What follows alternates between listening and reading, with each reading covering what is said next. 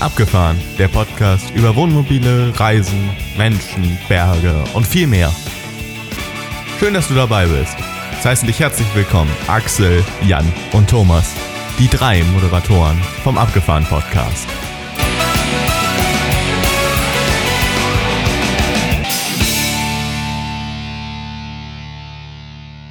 Abgefahren Podcast Nummer 22. Und der Thomas und ich, wir sind live vor Ort und machen unser erstes Live-Interview zusammen.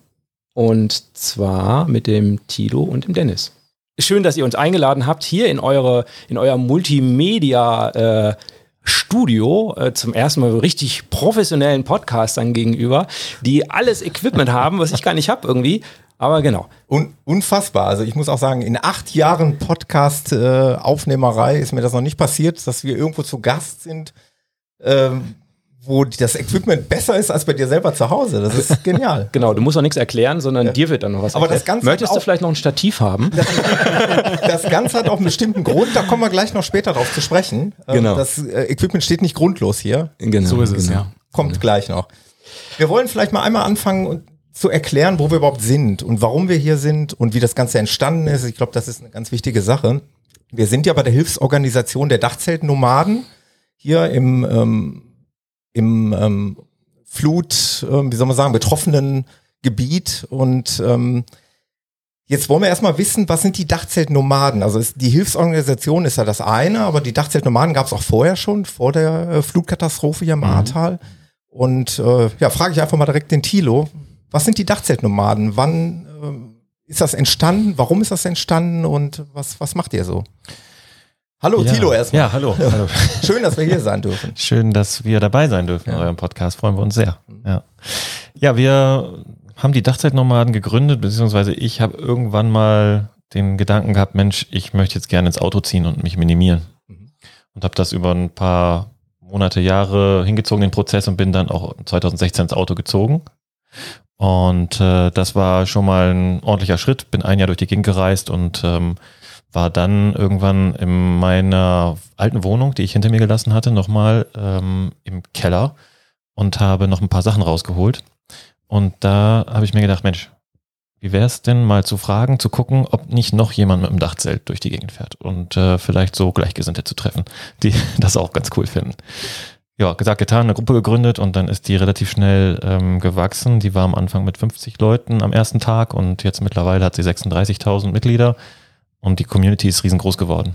Und äh, das war im Prinzip der Startschuss von den Dachzeltnomaden. Und relativ schnell haben wir dann festgestellt, boah, online verstehen wir uns schon super, lass doch mal treffen, lass mal eine kleine Veranstaltung machen. Und die erste Veranstaltung war dann äh, mit 180 Leuten. Das war schon total überwältigend für uns. Also haben wir gedacht, Mensch, krass, also wow, so viele Leute, die sich auch noch dann treffen und die alle so nett sind und die alle so gut drauf sind und mit dem macht so viel Spaß und lass mal weitermachen. Und dann hat sich das Ganze entwickelt. Die Dachzeltnomaden waren bis Corona kam dann wirklich der Kern war, Veranstaltungen zu organisieren, diese Facebook-Gruppe ähm, aufrechtzuerhalten. Und nebenbei haben wir noch einen Blog auf, aufgebaut äh, über Dachzelte, also eine, eigentlich, glaube ich, die größte Dachzelt-Informationsplattform, die ich so kenne. Und ähm, das läuft ganz gut. Und die Veranstaltungen liefen auch immer besser. Also wir hatten zum Schluss kurz vor Corona äh, eine Veranstaltung mit 4000 Campern, mhm. die wir alle an den Brombachsee eingeladen haben und haben da total schönes Wochenende verbracht. Die Leute sind richtig beseelt nach Hause gefahren und die haben das richtig gefeiert. Das ist so ein Familienevent gewesen. So alle dabei, kannst du Kind und Kegel mitnehmen, kannst du ähm, Veranstaltung äh, genießen, kannst du Workshops besuchen, Vorträge besuchen. Kinderprogramm hatten wir am Start, wir hatten Musik auf dem Wasser, Pianospieler auf dem Wasser, der liebe Joe. Das war, das war richtig atemberaubend. Und ja, dann ist mit Corona eingebrochen da hatten wir auch eine ziemlich harte Zeit in der Zeit, ähm, weil mittlerweile ein Team von fünf Leuten von den Dachzeitnomaden auch gelebt hat. Also wir haben uns darüber finanziert, über die Veranstaltung, die Werbung auf dem Blog und so weiter. Und ähm, ja, dann kam irgendwann diese Flutkatastrophe. Aber stopp. Hm. Ja. Bevor das passiert ist, ist der Dennis in dein Leben getreten. Ja, das stimmt. Dennis ist in mein Leben getreten. Oh, oh ja. wie, wie war das denn, Dennis?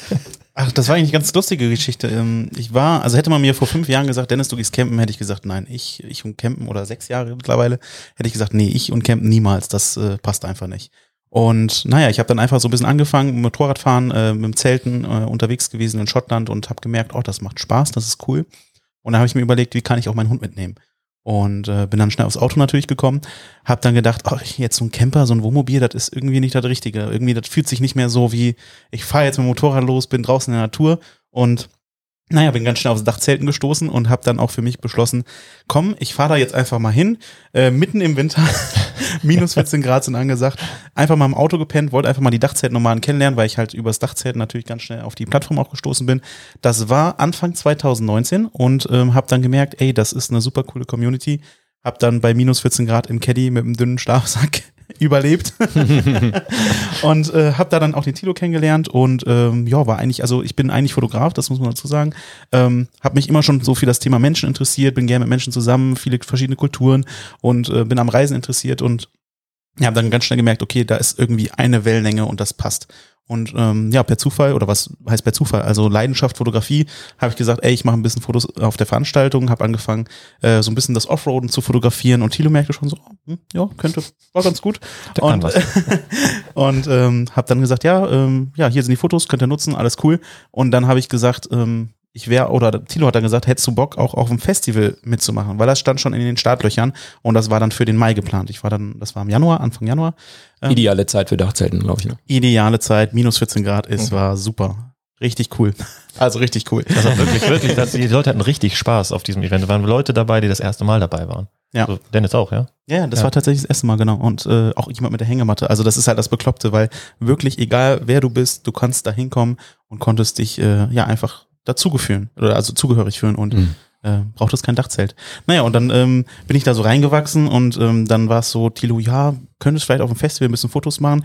Da sind noch so ein paar andere Fotografen, war dann eine, zwei, drei Tage später die Nachricht.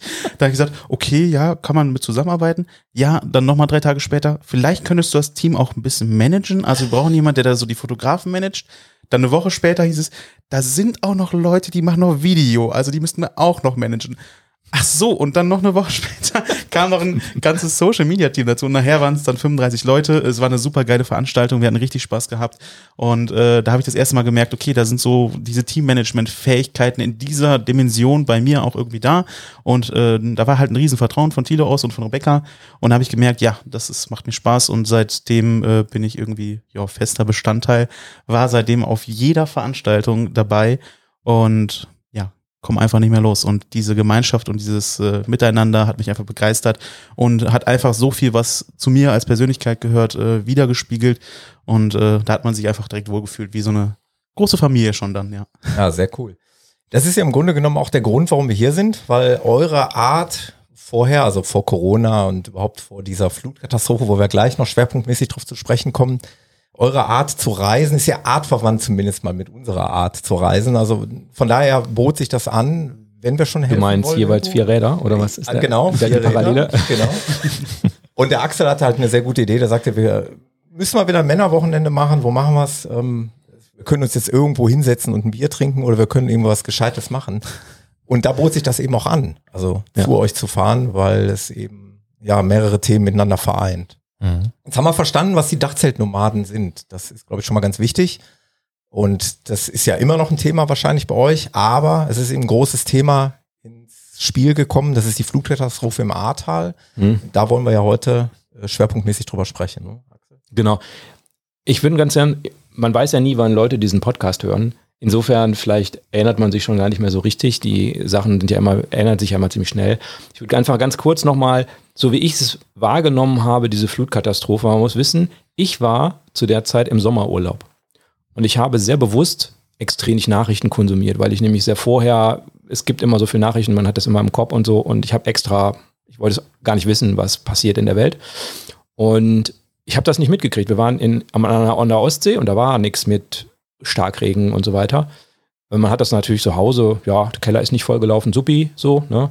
Und das ist so wirklich so, Thomas hat ein Video geschickt, das habe ich auch gar nicht so richtig ernst genommen irgendwie und habe da auch so ein bisschen flapsig drauf reagiert irgendwie, habe das gar nicht so richtig mitgekriegt. Aber in, in, im Kern kann man ja sagen, es hat sehr lange Zeit extrem stark geregnet. Also ich habe halt gelesen 200 Liter der Quadratmeter. Und wenn man sich jetzt einfach vorstellt, wie viele Quadratmeter Wald und Wiesen und sonst was eben im Ahrtal oder in der Region Eifel dann eben sind, und dann muss man sich eben vorstellen, jener Quadratmeter 200 Liter Wasser. Und die fließen, Überraschung, nach unten. Und deshalb hat es auch gar nichts damit zu tun, wie viel die A ansonsten an Wasser führt oder irgendein Bach, weil er nicht aus seiner Quelle gespeist wurde, sondern dieses Wasser ist einfach den Berg runter und dann da, wo das Wasser halt ist, dazu und hat eine riesen Flutwelle letztlich dann ausgelöst. Das ist, glaube ich, nochmal, das war halt in 2021 im Juli, Mitte Juli. Genau, und äh, das wollte ich einfach nochmal so zusammenfassen. Passt das so? Mhm. Was mich dann nämlich dann an, an euch, also die Frage an euch, wo wart ihr zu dem Zeitpunkt? Wie habt ihr das wahrgenommen? Wie habt, wie habt ihr den ersten Kontakt zu dieser Katastrophe gehabt? Ja, wir waren lustigerweise mitten in den Vorbereitungen von einer Veranstaltung. Also deswegen haben wir es auch in den ersten Tagen auch nicht so ganz mitgeschnitten, ehrlich gesagt. Äh, weil wir auch beide gar keine Nachrichten konsumieren in dem Umfang, sowieso schon seit Jahren nicht mehr. Mhm. Ähm, und das war ein Pop-up, ne? Drei, ich bin ja auch schon älter. Ja, ich glaube, es hat nicht so viel mit dem Alter zu tun. Das ist einfach so äh, bewusste Entscheidung, sich mit diesen negativen, mhm. ne, hauptsächlich mhm. negativen Nachrichten da nicht so auseinandersetzen zu müssen. Ganz lustig eigentlich, weil wir ja am Ende jetzt hier gelandet sind und diese Veranstaltung hier machen und äh, diese Flutkatastrophe begleiten, was ja auch bedeutet, dass man eben sich mit den Sachen auseinandersetzt. Aber das haben wir da nicht so wirklich mitgekriegt. Und wir hatten eine Veranstaltung mit 300 Personen. Das war das äh, Pop-up, Dachzelt-Pop-up in Goldenstedt und ich war auch krank zu der Zeit. Mhm. Bin ausgefallen. Dennis hat dann so, Dennis Rebecca sind dann, haben dann meinen Job ersetzt sozusagen. Das haben die super gemacht. Und die haben die Veranstaltung geschmissen und ich glaube, die haben auch nicht so viel Kopf gehabt, sich damit auseinanderzusetzen. Das war, also vom Grundgefühl war die Energie so da, weil das waren, also wir hatten vorher zwei Veranstaltungen, kleine Pop-ups gemacht und das waren die ersten nach Corona und es mhm. war einfach so eine Energie bei den ersten zwei, die waren parallel, einmal äh, oben in Norddeutschland und das andere unten in der Schweiz und dann das dritte Event, wo wir wussten, da können jetzt noch mehr Leute hinkommen, wir sind am Badesee, es ist Hochsommer, alle mega motiviert und da war halt eine riesen Energie dahinter und äh, ja klar, da war halt wenig Zeit für Nachrichten dann, ja. Und ich war ganz schön traurig, dass ich nicht dabei sein konnte. Das war, weiß ich noch ganz genau. Und habe dann viel im, ja, im Netz rumgehangen, ne? Ein bisschen rumgesurft und ah, so. okay. Und habe da ganz viele Instagram-Stories konsumiert, die ich da gemerkt habe, oh Gott, da sind ja wirklich Sachen passiert, die du so gar nicht begreifen kannst. Und da ist mir erst nach und nach bewusst geworden, was da wirklich passiert ist. Das ist ja auch vielen anderen auch erst äh, nach und nach klar geworden, wie dramatisch die Situation tatsächlich war das hat man gedacht, ja, ist eine Überflutung. Und man ist ja auch so gewöhnt von diesen krassen Bildern in, den Medien, ne? Mhm. Aber wenn die dann auf so privaten Profilen auftauchen und das ganze Ding näher rückt mhm. und im eigenen Land stattfindet und um die Ecke sozusagen, ich habe lange in Aachen gewohnt, was hier eine Stunde, Stunde anderthalb äh, entfernt ist, dann hat das irgendwie einen anderen Geschmack. Und da haben wir dann auf der Veranstaltung haben wir entschieden, ganz spontan, dass wir, wir haben immer Spenden gesammelt für die äh, bei einer Veranstaltung für verschiedene Projekte, hatten schon zwei festgelegt im Vorhinein, die Community gefragt und dann haben wir uns ähm, entschieden, ganz spontan habe ich gesagt, hey Leute, da ist was krasses passiert, wir, was haltet ihr davon, wenn wir jetzt die Flutopfer da mitbespenden? Und dann hatte ich das durchgegeben zu euch und das fragt doch mal nach, oder? Ja, genau, und dann standen wir da in dieser großen Runde, es gab ein riesengroßes Lagerfeuer in der Mitte ähm, und dann haben wir darüber erzählt, wir hatten auch die anderen beiden Spendenprojekte eingeladen und die waren dann auch mit vor Ort und ähm, dann haben wir auch mit denen nochmal geredet, ey, ihr habt das ja auch mitbekommen, was da im Ahrtal oder beziehungsweise in der ganzen Region los ist und haben dann gesagt, wir möchten da gerne das mit Projekt noch mit reinholen. Ist das auch für euch in Ordnung? Weil wir die natürlich vorinformiert haben, ey, ihr seid die zwei Projekte und dann haben wir gesagt, das würden wir gerne noch dazu nehmen. Und am Prost. und am Lagerfeuer standen dann alle und dann haben wir ähm, gesagt, ey Leute, wir wollen ähm, noch ein drittes Projekt dazu holen. Ähm, wie ihr vielleicht alle mitbekommen habt in den Nachrichten und so weiter und so fort. Und dann haben wir gesagt, wie fändet ihr es, wenn wir das einfach noch zusätzlich mit bespenden? Und dann war da so eine Energie, ich krieg da jetzt immer noch Gänsehaut, mhm. weil die Leute alle aufgestanden sind, haben geklatscht und fanden es einfach eine super Idee zu sagen, ey, komm, wir helfen jetzt hier da, da ist es gerade akut und wir sehen das und machen direkt was. Und ähm, ja, dann kam auch eine riesen Spendensumme. Ich glaube, am Ende, wie viel waren es dann genau? Am Sonntag hatten wir schon 7000 Euro zusammen. Ja, genau. Für eine Veranstaltung von 300 Leuten äh, mhm. an zwei Tagen ist das schon ziemlich ordentlich. Mhm. Und dann, das Krasse war bei dieser Sache noch, nachdem wir es dann im Live erzählt hatten, hey Leute, wir haben jetzt so und so viel Spenden gesammelt, haben wir dann in den nächsten Tagen einfach weitergemacht. Wir haben dann den offiziellen Spendensammlung für die drei Projekte dann eingestellt, haben dann gesagt, okay, jetzt sammeln wir weiter für die Hochwasserhilfe. Und da ist noch in den nächsten Tagen so viel Geld zusammengekommen, dann haben wir irgendwann die 10.000 geknackt und dann ging es immer weiter nach oben. 14.000, ja. Und wir wussten dann am Ende gar nicht mehr, ja, ja, in Anführungsstrichen, wohin mit dem Spendengeld. Das ist im Prinzip auch der Grund gewesen, warum wir dann das ist ja eine ganz spannende Frage. Ne? Ja. Das ist ja wahrscheinlich die spannendste Frage, ja. die sich eigentlich auch jeder Spender natürlich stellt. Ne? Mhm. Also wenn ich was spende, wo landen landet denn end, eigentlich endgültig mein Geld dann? Ne? Und wo, wofür spende ich denn jetzt gerade und was passiert damit? Ja, das war auch eine Frage, die wir uns genau so gestellt haben, wie Thilo auch gerade sagte. Und wir haben wirklich eine Woche überlegt, haben gesagt, hm, wohin wollen wir das Geld jetzt geben? Spenden wir es einer großen Organisation, es fällt da in den großen Topf mit rein und wir wissen eigentlich gar nicht, was passiert. Wir geben quasi so die, diese, diese Summe weg, damit auch die Verantwortung. Oder machen wir uns jetzt auf die Suche nach einer kleinen Organisation, wissen aber auch nicht so ganz, was da jetzt läuft und so weiter und so fort. Und dann war der Gedanke, hm, okay, nehmen wir das Geld, fahren dorthin und schauen, wo wird es wirklich gebraucht. Das war ja auch unser Wunsch, dass wir das, so wie jeder den Wunsch hatte, direkt zu spenden. Also wir wollten möglichst direkt, so am liebsten willst du eine Familie finden oder jemanden vor Ort, wo du sagst, boah, dich kann ich unterstützen. Hm. Und das ist halt so schwierig von außen, ne? Du hast das alles auch nicht durchblickt, dass die ganzen, da waren so viele Informationen, die so kreuz und quer liefen, dass wir selbst überhaupt keinen Überblick hatten. Und ähm, ja, dann haben wir uns überlegt, wie können wir das hinkriegen, wie können wir das machen? Und haben dann, auch in den ersten zwei Wochen haben wir einfach erstmal nur Informationen gesammelt. Das war unsere Hauptaufgabe. Also in den Stories von Instagram haben wir einfach immer nur Informationen geteilt, die wir selbst gefunden haben, haben ein richtiges Team aufgebaut von zehn Leuten oder so, die sich nur darum gekümmert haben, den ganzen Tag zu posten. Haben wir so ein Zeitfenster eingerichtet für jedes Team und haben dann gesagt, ihr postet jetzt und dann postet ihr und dann postet ihr, sodass wir die Informationen einfach verbreitern, damit wir einfach mh, den Leuten da draußen weiterhelfen konnten und selbst ein Gefühl dafür bekommen konnten, was ist eigentlich hier unten los. Aber das hat eigentlich auch nicht wirklich was geholfen. Also wir waren, wir waren immer noch so, was, was ist da jetzt eigentlich los und wo ist jetzt eigentlich was los und wer braucht jetzt eigentlich Hilfe? Und das Spannende ist, wir kennen ja sehr viele aus dieser ganzen Vanlife-Szene und äh, hatten da auch Kontakte ähm, zu mehreren, zum Beispiel der Steven, der auch uns äh, im Nachhinein jetzt noch sehr lange begleitet hat äh, oder auch immer noch schreibt, ähm, der dann auch ähm, am Anfang selber ähm, ja auch betroffen war. Also hatte auch Wasser im Keller, jetzt nicht so extrem, kommt aus Eus- Euskirchen und ähm, hat aber auch sehr viel im Ahrtal geholfen und hat uns dann auch gesagt, ja, das ist, ähm, man kann sich das gar nicht vorstellen. Hier wird an jeder Ecke Hilfe benötigt und äh, war selber auch ähm, sehr viel in dem Geschehen drinne, aber wusste auch nicht so ganz, ähm, wo ist jetzt das Geld richtig. Und das war dann halt so der Moment, wo wir wirklich gesagt haben, wir müssen jetzt dahin. Wir wollen äh, helfen vor Ort und hatten auch schon den Gedanken, okay, wir machen das bestimmt nicht alleine, da kommen bestimmt noch andere dazu. Wie könnte man das eventuell machen? Und dann ist so eine Idee entstanden. Mhm. Hm. Da, da hilft einem wahrscheinlich auch das ganze Social Media, muss man doch wahrscheinlich auch mal sagen, oder? Auf jeden Ich meine, ganz ehrlich, wenn ihr beiden jetzt hier steht im Ahrtal mit einer Summe Geld, die irgendwie gespendet wurde und man weiß nicht so richtig, aber wenn ihr dann aufruft, sagt, Leute, wir wollen jetzt irgendwas machen, wir wollen helfen, erzählt es uns, aber ich glaube, das ist das, warum die Leute dann kommen, ne, oder? Auf jeden Fall, also das wussten wir ja auch schon, dass das funktioniert. Wenn wir jetzt einen Aufruf machen würden, dann würden Leute kommen. Wir hätten uns nie im Traum gewagt zu glauben, dass es so viele werden Mhm. würden, wie es am Ende geworden sind. Aber Könnt ihr euch Aber- noch an den ersten Tag erinnern? ja, klar. Ja. erzähl mal, erzähl. Oh, also wir sind äh, mit aus, aus allen Leuten, Richtungen ja. sind wir eigentlich zu, im Prinzip zusammengekommen. Dennis und ich waren nicht allein. Wir, uns war sofort klar, das wollte ich noch zum Thema Social Media sagen. Also uns war klar, wenn wir jetzt einen Aufruf machen, das öffentlich machen, dann kommen die Leute. Also wie viel wussten wir nicht, aber die Leute kommen.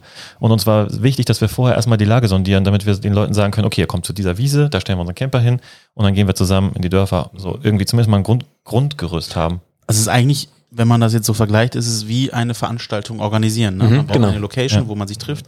Da können wir mit unseren Dachzelten hin, haben auch schon uns Gedanken gemacht über die Verpflegung und so weiter und so fort.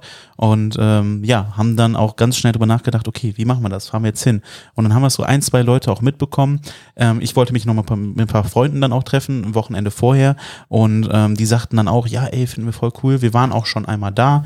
Ähm, wir kommen auf jeden Fall mit. Wir möchten dort wieder helfen, weil so viel Hilfe notwendig ist. Und dann sind wir mit sieben Leuten losgezogen. Alles äh, Dachzeltnomaden, kennen wir alle aus der Community. Und wir hatten uns schon vorher hingesetzt, ähm, hatten dann digital natürlich, haben ein Google-Dokument aufgemacht und haben gesagt, so, was brauchen wir denn jetzt alles? Wir brauchen ein Camp, wir brauchen Verpflegung, wir brauchen das, wir jenes, so. Ja, und da- Sanitär, Wasser, Abwasser. Da haben wir uns alle schon Gedanken drüber gemacht. Strom. Wir, wir kannten es ja. Also, ja, ja, genau. ist Ihr klar, habt das klar. ja voll Ja. durch diese durch diese Festivals und und so. Das ist ja im Prinzip also zumindest ein Grundstock dafür, was ihr heute macht. Mhm. Und es war ja im Kern ist ja Dachzelt-Community aus eurer Sicht im Prinzip Organisation. Also ihr Ja. organisiert das halt. Ne? Genau. Genau. Und dann Ja. habe ich noch auf dem Weg dahin, es war bis kurz vorher, bevor ihr gekommen seid, auch gar nicht klar an dem Freitag.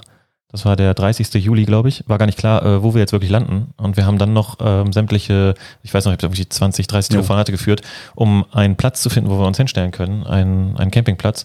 Campingplätze sind ja alle abgesoffen, also hast du ja auch nicht gefunden. Und ich wusste auch nicht, in welcher, also wo jetzt eigentlich, wo ist der beste Ort. Und dann haben wir einen so einen Das- Platz gefunden. Das Ding ist auch, wenn man auf Google Maps guckt, dann siehst du eine Platte Oberfläche.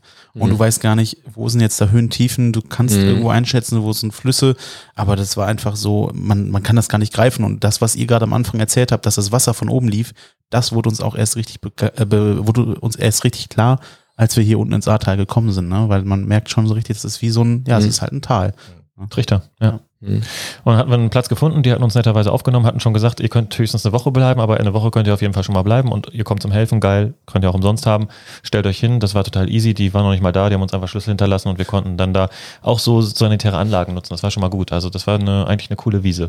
Mhm. Und da haben wir uns dann getroffen zum Lagerfeuer am Abend und dann saßen wir da zu siebt und haben dann gedacht, was tun. Ach so, und uns war klar, wir machen es jetzt auch erstmal so, dass wir uns einer anderen Organisation anschließen, damit wir erstmal gucken, was ist eigentlich Sache? Warum sollen wir das Rad Genau. neu erfinden? Wir wussten ja, dass es andere Organisationen gab und Mhm. in dem Fall war es Emily. Emily hatte schon hunderte von Helfern runtergeschattelt, in Bus, also busseweise Reisebusse hat sie runtergeschattelt ins Tal aus Köln.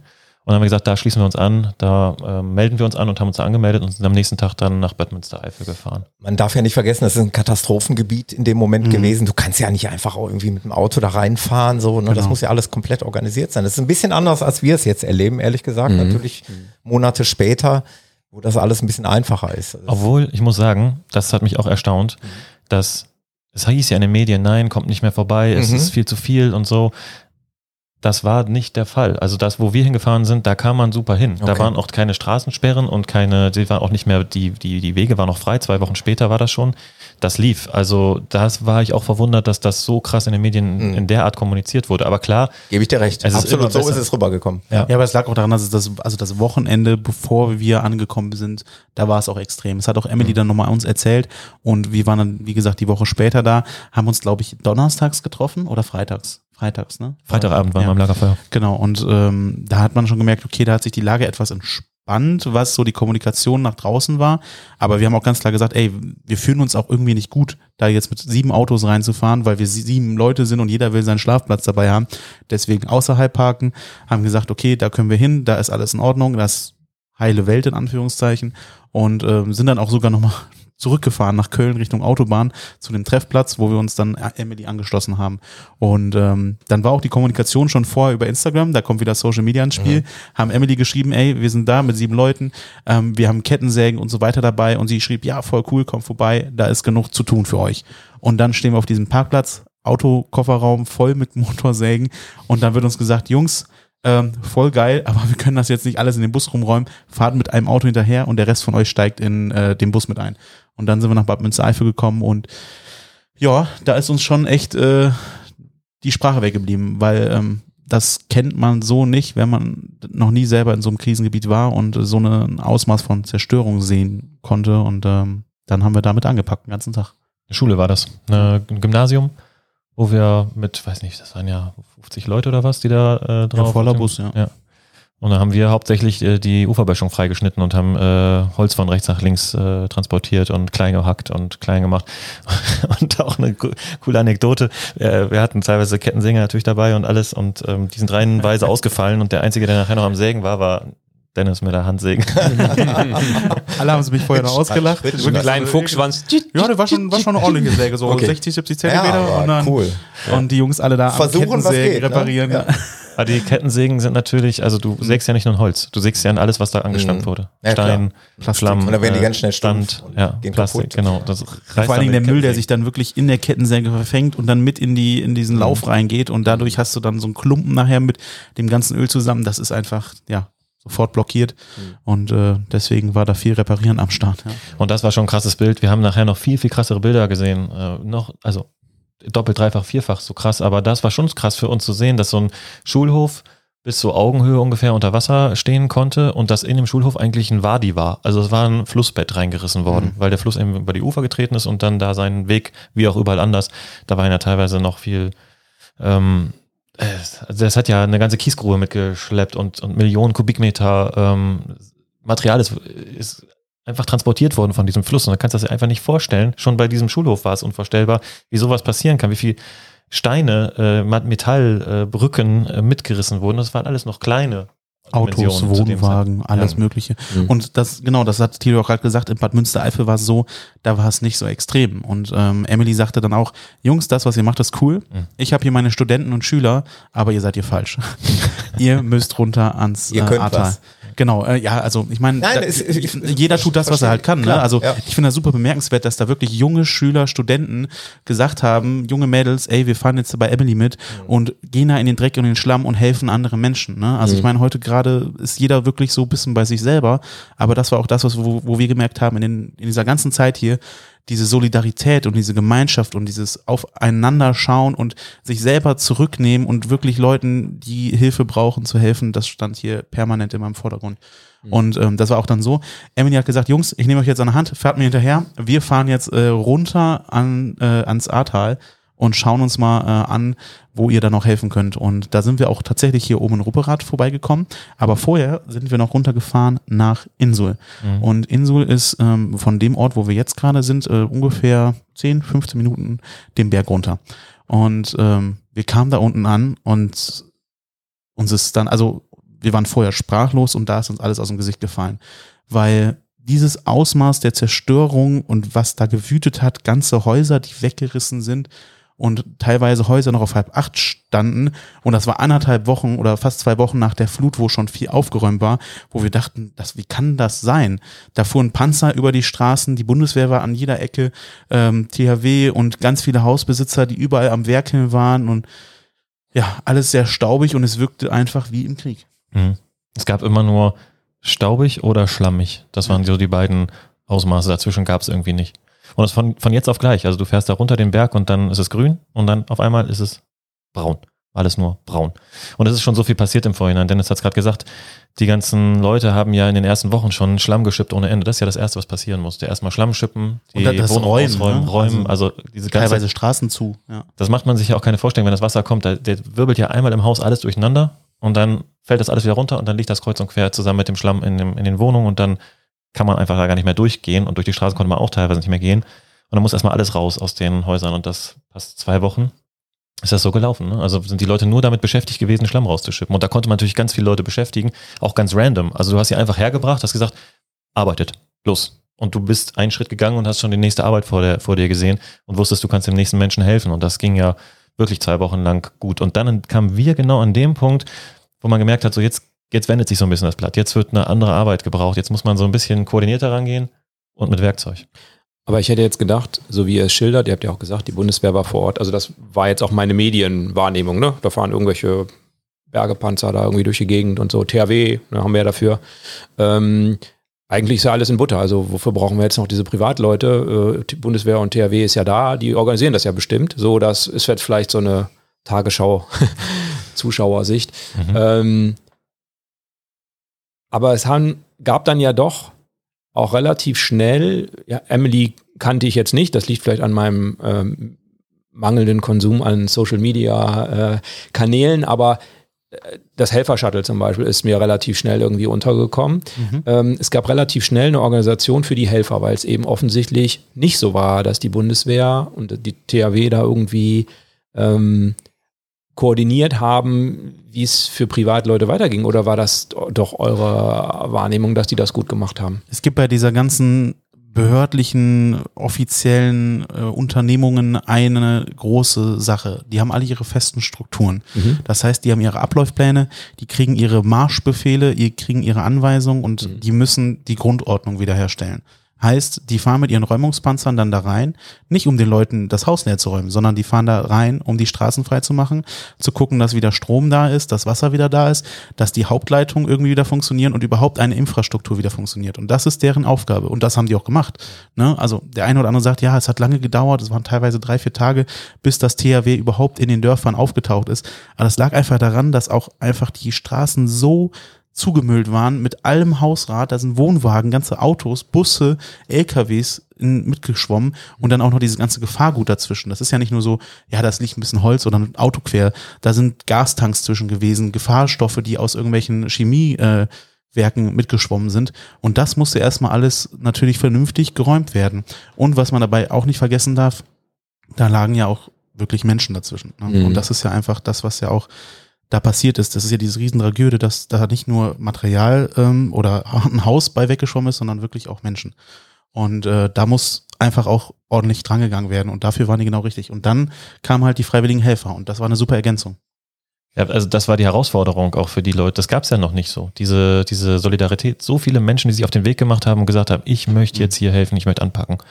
Und gepusht durch Social Media natürlich auch. Und auch die Helfer, die vorher in anderen Flutkatastrophen waren, haben uns auch erzählt, das haben die bisher in dem Ausmaße nicht erlebt. Also tausende Menschen haben sich auf den Weg ins Tal gemacht und darauf waren die Hilfsorganisationen nicht vorbereitet. Mhm. Die können, also es hat, O-Ton habe ich auch mit einem äh, Feuerwehrmann äh, aus München, der da in der Berufsfeuerwehr unterwegs war, der das untersucht hat. Die Einbindung von Spontanhelfern heißt das in so eine Katastrophensituation die sind dazu nicht aufgestellt gewesen, hatten überhaupt keine Blaupause dafür. Wie machen wir das? Wie mhm. koordinieren wir die? Und dann hat ihnen auch diese Struktur, von der Dennis redet, dann im Weg gestanden. Ne? Dann, das geht ja nicht. Also das, die Struktur ist ja da. So, die muss ja jetzt so funktionieren. Also, genau. und da kommt jetzt was dazu. Wie machen wir das jetzt? Darauf sind wir nicht vorbereitet. Mhm. Und da kommt das ins Spiel, was Helfer dann gebildet hat und wir parallel mit unserer Organisation. Okay. Und vielleicht ist es, ich erinnere mich an eine Geschichte, die, ich hoffe, ich erinnere sie richtig. Ähm, eine Tafel, wo irgendwie drauf stand, so ein Whiteboard, wo drauf stand, also ihr habt sie erzählt, nicht ich, ähm, Whiteboard, wo drauf stand, ich brauche Hilfe und so weiter, hatte jemand da dran geschrieben, aber niemand hat sozusagen über dieses Board irgendeine Art von Qualitätssicherung laufen lassen. In dem Sinne, also hat jemand dran geschrieben, ob das erledigt war, ob das vollständig erledigt war, ob es nicht erledigt war, ob es noch gültig war und so weiter. Keiner kontrolliert. Ist schön, dass es die Tafel gibt, aber äh, das hilft einen Tag, aber letztlich ab da läuft es dann irgendwie auseinander, weil manche Sachen sind dann erledigt, fahren Leute nochmal hin, da sind die genervt, weil das ja schon erledigt und so. Ne? Also das ist ja so ein das wurde nicht ganz gemanagt. Also es gab auch, das war auch sehr spannend, es gab, äh, WhatsApp war eine super Kommunikationsplattform diese ganze Zeit lang. Es gab ähm, in jedem Dorf schon so einen Helfer-Anlaufpunkt. Und ah, okay. dafür gab es dann irgendwie zwei, drei Wochen später auch eine WhatsApp-Gruppe. Da sind wir dann auch dazugekommen. Und da hat man gemerkt, okay, jeder macht das so ein bisschen auf seine Art und Weise, jedes Dorf.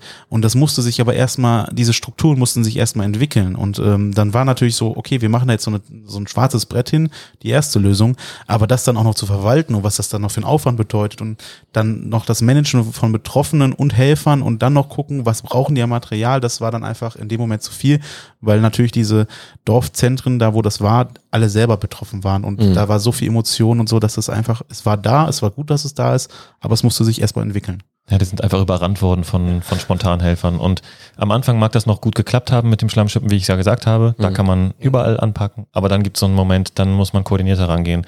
Und das war selbst bei, bei der Bundeswehr, muss, müssen wir sagen, auch eher rudimentär gelöst. Ne? Mhm. In so einem mhm. Planwagen hatten die da so ein paar Zettel hängen, wo sie Biete Suche, ne? also mhm. ein bisschen wie im Kaufland, wenn man da reinkommt. Und aber so sie haben sich die Sachen Brett. angenommen, ne? Also ja, ja, klar, sagen, das haben sie ne? gemacht. Also, genau. Auf jeden Fall haben sie es versucht, aber es ist so, es hat so ein bisschen das ja, du musstest halt erstmal dahin kommen, weil Zettel ist irgendwie analog. Ja, genau. Und äh, du konntest nicht direkt dahin fahren, wo es losgeht, sondern du musstest erstmal da zu dem Ding. Was so. ja auch gar nicht schlecht ist grundsätzlich. Okay. Aber ich glaube, so, also einen zentralen Punkt zu haben, von dem man aus organisiert, wo man weiß, alle Spontanhelfer können dorthin kommen, können sich ihren Auftrag abholen und dann losziehen. So ist es auch ganz, in vielen Dörfern gelaufen. Also ganz, ganz wichtig. Also ich glaube, das ist für viele Menschen ist das wichtiger Anker zu wissen, ich muss da jetzt nur hingehen und dann mhm. sagt man mir, was ich zu tun habe. Es ist halt so. Also nicht mhm. jeder ist in der Lage, sich selber zu organisieren und zu wissen, wo er jetzt anpacken kann, muss, soll, wo er vielleicht nicht hin darf.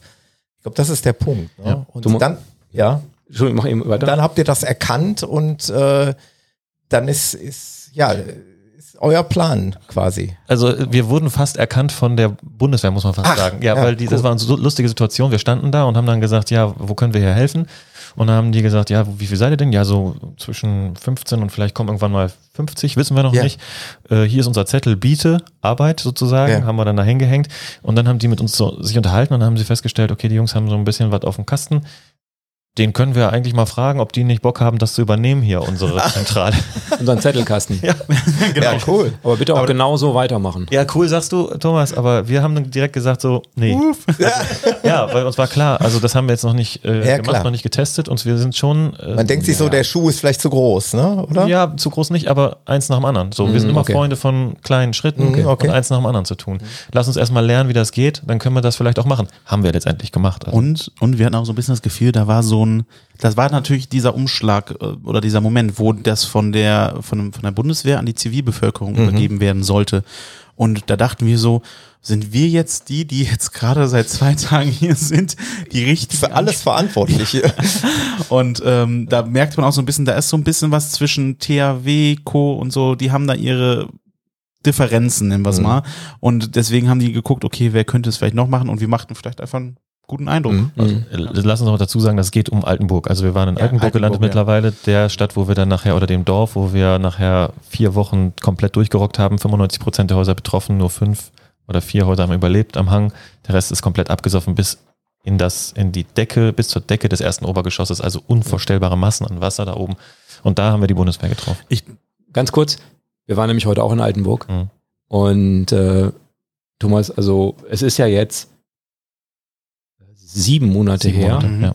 Und trotzdem hatte ich kein Problem, ein Foto zu machen, wo man sehr genau sieht, das Wasser stand in einem Haus, normales Einfamilienhaus oder Zweifamilienhaus, und das Wasser stand im ersten Obergeschoss ganz oben. Mhm. Das heißt, Rettung maximal auf dem Spitzboden. Das hat uns heute Morgen auch beide Immer noch, also wirklich stark beeindruckt. Ne? Also, dass man Ja. nach so einer langen Zeit das halt immer noch sieht, dass die Spuren noch lange nicht verwischt sind. Und ähm, ja, das, daran sieht man auch, dass noch viel Arbeit ist. Da kommen wir sicherlich später noch Ja. drauf. Da habe ich noch natürlich eine Frage zu und der Axel sicherlich auch. Aber ähm, daran sieht man einfach das Maß der Zerstörung. Da, was, was du sagtest, Altenburg scheint da wirklich auch. Das hat uns auch wirklich beide doch, glaube ich, Ja. heute auch, als wir es gesehen haben. Also es ist das eine, wenn du es irgendwie im Fernsehen siehst oder irgendwas, aber dass du, das, das ist einfach unübersehbar. Als wir hergefahren sind nach Rupperath, da habe ich hinterher zum Thomas gesagt, ja, also wenn du jetzt Kanadier bist und fährst nach Rupperath, dann kannst du das vielleicht wahrnehmen oder denkst, ach guck mal, die haben aber eine schöne neue Straße hier gemacht. eine also- geteerte Straße. Neue so- Straße und da hinten sind halt so ein paar, paar Dreckhügel. Aber so an sich, dieses, diese, wenn man dann da nach Altenburg fährt, das, das, das kannst du nicht übersehen. Also das, das ist unübersehbar und das ist so krass, also auch nach so vielen Monaten so, so krass sichtbar. Also das Haus daneben irgendwie mit Schlamm wirklich bis oben hin und unten alles total verschlammt. Ne? Also das äh, macht einen echt sprachlos. Ne? Ja.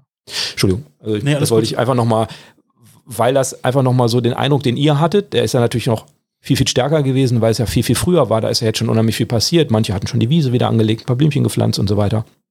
Die eben wissen, dass sie da bleiben und da bleiben können. Aber das war einfach auch nochmal persönlich so ein, so ein Eindruck, auch heute, heute noch, ne? viele Monate später. Ja, spannende Geschichte. Also das hören wir auch sehr oft von vielen Helfern, die jetzt so ähm, jetzt kommen, so wie ihr. Und äh, dann auch sagen, boah, wow, das ist einfach was da, das ist so unvorstellbar, wie das aussieht. Und äh, tatsächlich, also von meiner Seite aus kann ich sagen, es fühlt sich einfach mittlerweile, ja, muss man schon sagen, man kennt es so. Das ist, ist Mhm. man weiß, wie extrem es war, bevor, also an den ersten Tagen, und das war auch schon zwei Wochen nach der Flut, wo wir hier waren. Und man hat jetzt diese Entwicklung miterlebt und äh, ja, es ist immer noch äh, beeindruckend zu hören, auch von Leuten wie euch, die dann neu hier sind, wie die das dann auch immer noch aus den Socken haut. Ja. Obwohl man auch sagen muss, dass sich, also dadurch, dass die ganzen Räumaktionen ja passiert sind, hat sich jetzt in den Straßen, seit wir angekommen sind, bis heute jetzt auch nicht so wahnsinnig viel getan. Das, was so viel passiert ist, ist in der Zwischenzeit, sind diese Arbeiten, die wir in den Häusern angemacht haben. Also die Häuser sind innerlich sozusagen zusammengerockt worden und äußerlich die Fassaden. Aber letztendlich das Bild ist tatsächlich immer noch sehr ähnlich. Was jetzt mittlerweile fehlt, was wir total krass fanden auch, unser Weg nach Altenburg von, äh, von Oh ja, Rupperath ja. aus. Das war so krass, das kann man sich auch nicht vorstellen. Die ganzen Campingplätze sind ja an der A weggespült worden. Also diese ganzen Freiflächen direkt am Wasser. Da standen Campingplätze und die sind alle komplett mitgenommen worden. Und die wurden relativ schnell zu Deponien. Das heißt, man hat alles, was man in den Häusern rausgeholt hat, auf die Straße geschmissen hat, was von den Straßen dann weiter transportiert wurde, musste irgendwo gesammelt werden. Und hat man in jedem Dorf mindestens eine Deponie oder zwischen den Dörfern installiert. Und da wurde alles auf einen Haufen geschmissen. Und ein Haufen, sage ich jetzt, das ist nicht so ein Haufen so ne, zwei Meter hoch, das waren neun Meter hohe Wände an der Straße entlang, Links und rechts. also Kilometer lang, wo einfach nur Schwemmgut lag. Ne? Und man, da hat man gemerkt, was da überall in den, in den Dörfern überhaupt schon also drin gelegen haben muss, ne? was wir auch selbst noch nicht mal gesehen haben. Ja, das war echt, da ist, und also da saßen wir alle im Auto und da kam einem einfach auch die Tränen, ne, wenn Ja. man weiß, was dahinter steckt. Und diese Trümmerhaufen auch zu sehen und dann auch rechts Wohnwagen, wo man sieht, okay, da ist ein X dran. Das heißt, da ist jemand hingegangen mit der Erwartung, okay, da könnte jetzt jemand drinnen liegen und hat dann geguckt, ist jemand drinnen? Nee, zum Glück nicht. Ein X dran. Das heißt, die haben es markiert und dann wussten das auch. Ich glaube, diese ersten zwei Wochen mussten auch für so viele Ersthelfer so, also von dem, was zu verarbeiten ist, so dramatisch sein. Wir haben wirklich äh, Geschichten gehört, wo uns ein Baggerfahrer gesagt hat, der greift in einen Müllberg rein und dann ist dann ein Kinderarm drinne und da, Hm. ja, das Aber ist was- halt ein Brett. Ja, und, und was natürlich jetzt auch anders ist, sind die ganzen abgerissenen Häuser. Also es fehlen jetzt einfach Häuser. Die sind einfach nicht mehr da. Und vorher, als wir da waren, waren die Häuser noch halb da. Also da war dann die Hälfte weggeschwommen oder runtergesackt oder abgebrochen oder wurde dann gerade eben abgerissen von dem, von den Kräften. Also THW hat ganz viele Häuser abgerissen, dann relativ zügig auch und kostenfrei für die Bewohner. Die konnten sich dann entscheiden, okay, ja, ich lasse es jetzt abreißen oder es musste abgerissen werden, weil es so einsturzgefährdet war. Also du bist da vor allen Dingen in Altenburg in der Straße, wo ihr jetzt auch lang gefahren seid, an der A, da stehen jetzt noch ein paar Häuser, da war vorher eine Häuserzeile und da war, als wir da vorbeigefahren sind, war einfach, einfach nur ein Trümmerhaufen, so als wenn eine Bombe eingeschlagen hätte. Wirklich, wie man es aus Kriegsfilmen äh, oder Hm. ähm, äh, Szenen kennt. Was ich auch jedem empfehlen kann, der da einmal durchfährt, nehmt euch mal wirklich Google Maps, guckt auf Google Maps, macht diese Live-Ansicht, wo man sehen kann, wo was ist. Und ihr seht dann einfach, was da alles stand, wirklich diese ganzen Campingplätze. Und dann kann man so erahnen, wie grün das war. Und ich kann noch einen Moment äh, mir gut in Erinnerung behalten, da ging es darum, wir hatten eine Baustelle in Dernau an einem Edeka. Und ähm, dann haben wir gesagt, okay, wir helfen da jetzt, fahren da hin. Ich habe mir vorher auf Google Maps das angeguckt und dann waren da zufällig halt auch ein paar Fotos, ne? so wie man das kennt.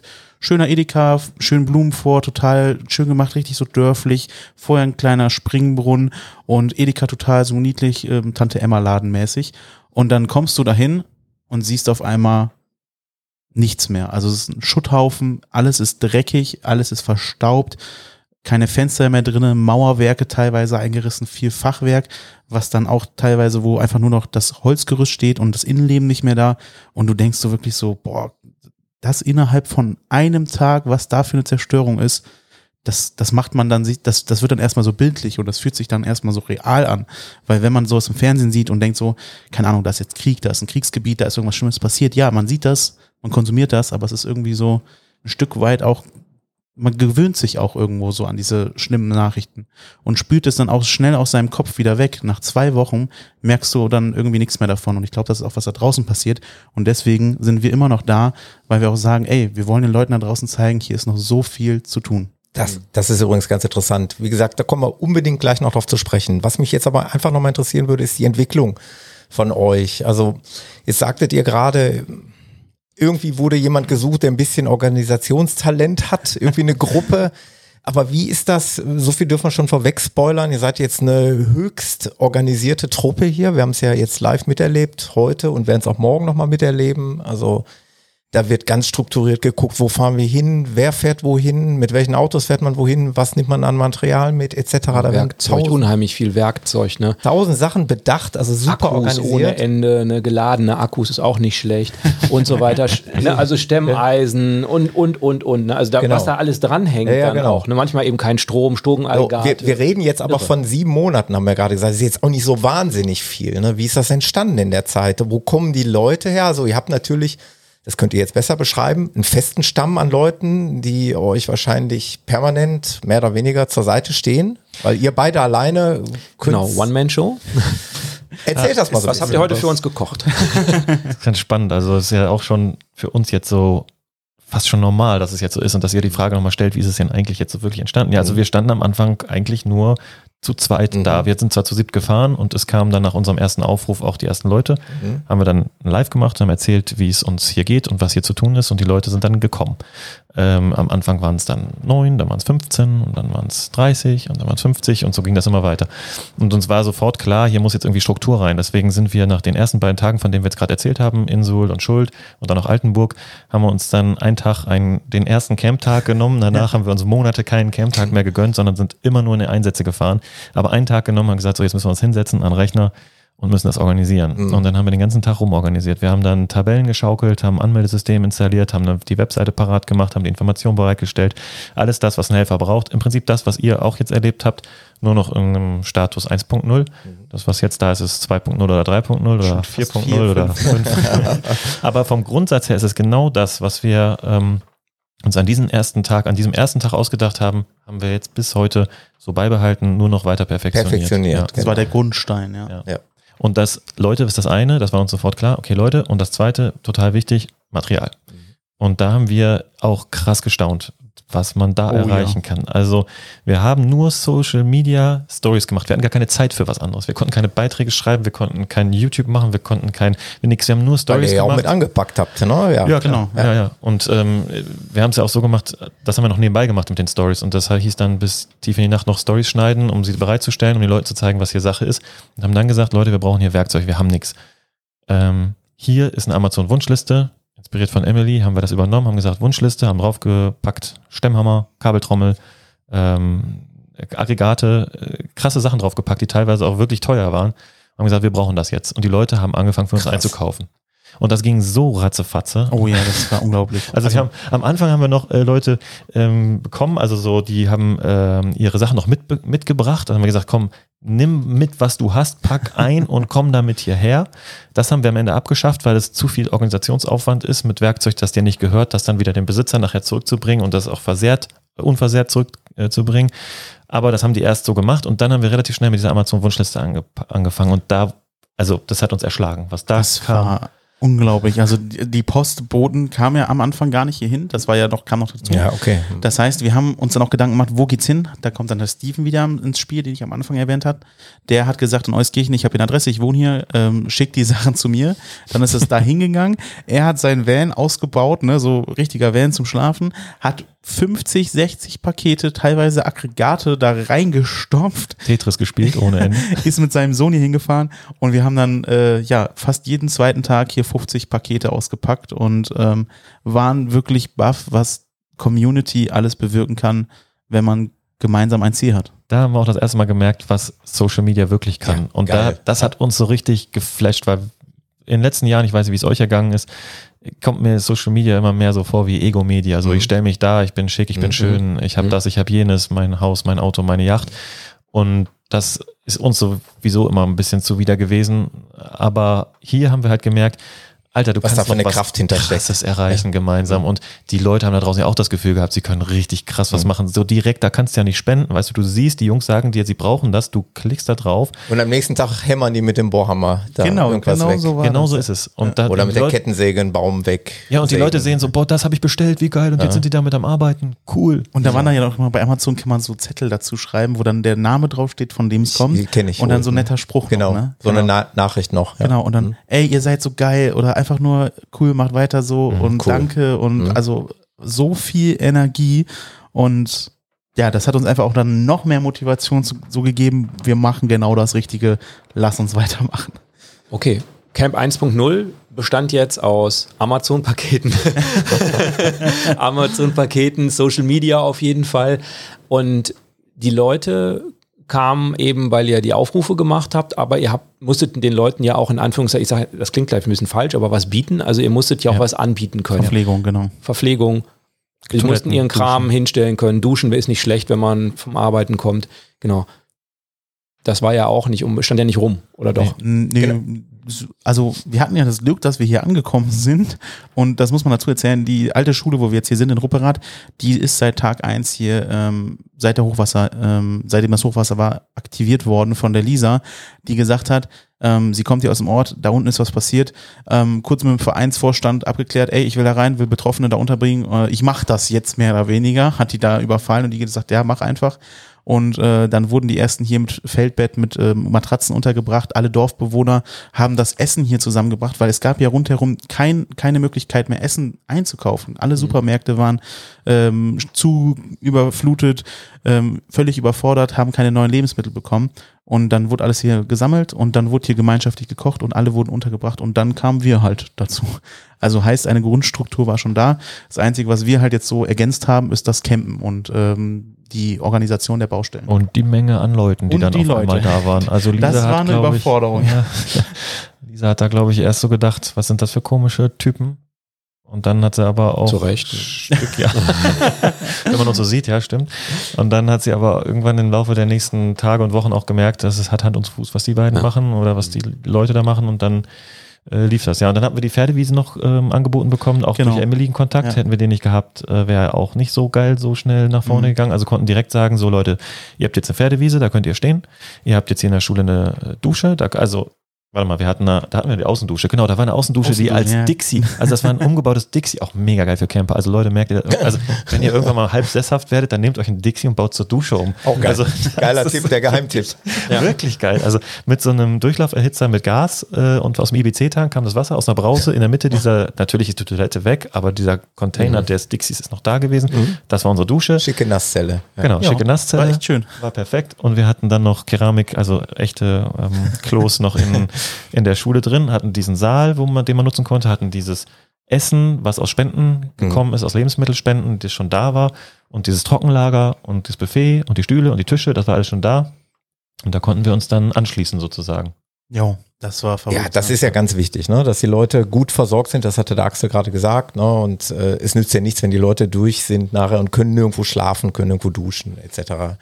Und das hat sich so ein bisschen ähm, weiterentwickelt. Ne? Also dann gibt's jetzt diese Campwiese, wo wir jetzt auch stehen mit unseren beiden Mobilen. Das ist Camp 2.0, genau. Camp 2.0. ähm, ihr brauchtet natürlich auch Platz für die ganzen Fahrzeuge. Ne? Mittlerweile kamen noch Fahrzeuge dazu. Man braucht äh, Kipplader, man braucht Bullis mit Anhängern etc. Das muss man auch irgendwo alles unterbringen.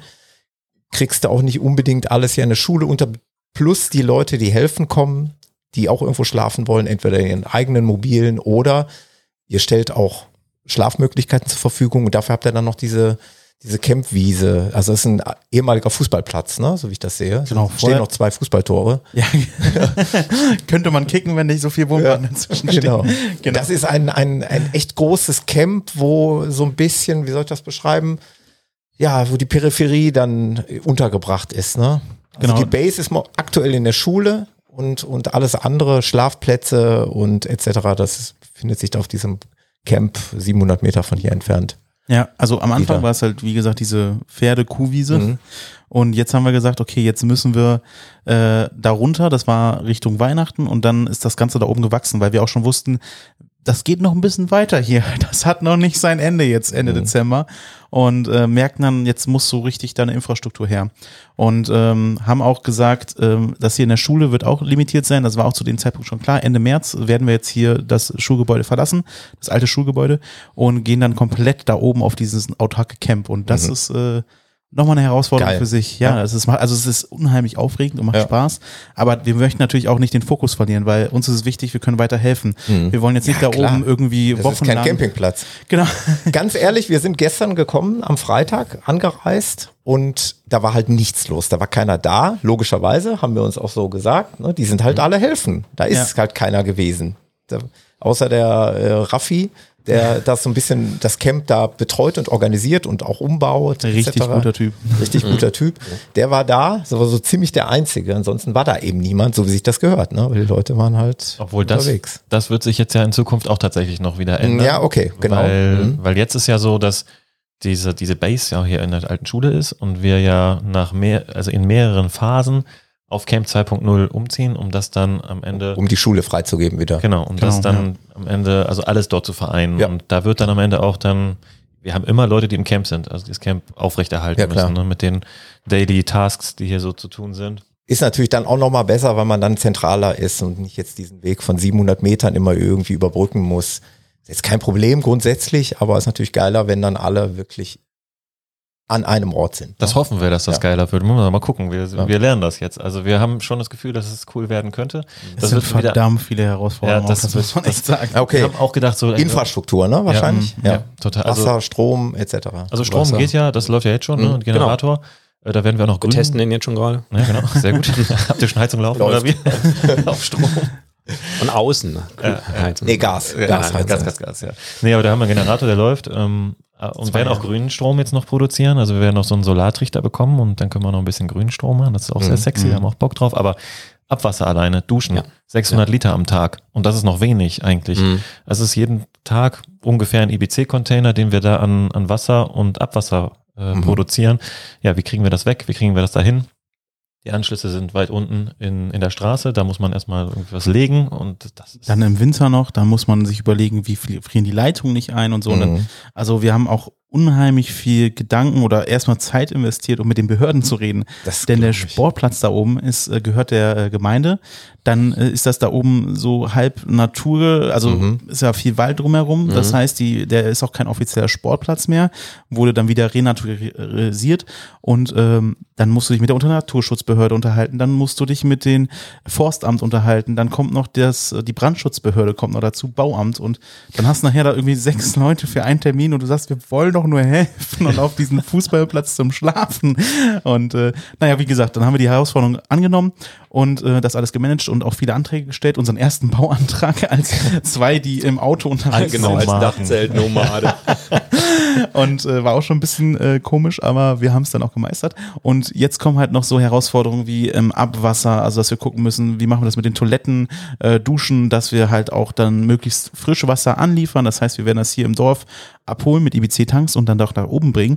Und das ist auch logistisch eine riesen Herausforderung, weil wir Minimum 1000 Liter so pro Tag, eher so eineinhalb bis 2000 äh, brauchen. Und das muss auch alles gemanagt werden. Das heißt, da steht eine riesen Logistik dahinter. Und dann kommt noch das Hauptding, was wir eigentlich machen, diese Baustellen koordinieren. Das wird auch alles von da oben stattfinden. Also Autos, Werkstatt brauchen wir dann da oben. Und das ist äh, ja schon eine Herausforderung. Ein, eine Sache, die man sich überhaupt gar nicht vorstellt, dass die so zum Problem werden könnte, die uns als allererstes zum Problem geworden ist, ist äh, die Fahrwege. Ja. Oh ja. Also ja, fahr mal auf eine Pferdewiese mit dem Auto. Mhm. Das läuft meistens, Ja, wenn das genau. du alleine bist. Wenn du zu zweit bist auch, Mhm. vielleicht hinterlässt du eine Spur, wenn das Wetter nicht so schlecht ist, vielleicht bleibt mal jemand stecken. Aber bespiel mal diese Pferdewiese mit 50 bis 100 oder noch mehr Fahrzeugen jeden Tag rauf und runter fahren, hin und her. Wir sind abgesoffen auf der, wir sind, als dann auch im Herbst die ganzen Regenschauer zunahmen. Es war so krass. LKWs. Also bis wir dann einen, auf, an einem Tag dann einen Aufruf gemacht haben und Leute, also Social Media, live gemacht, Leute, wir saufen hier ab, wir brauchen Hilfe.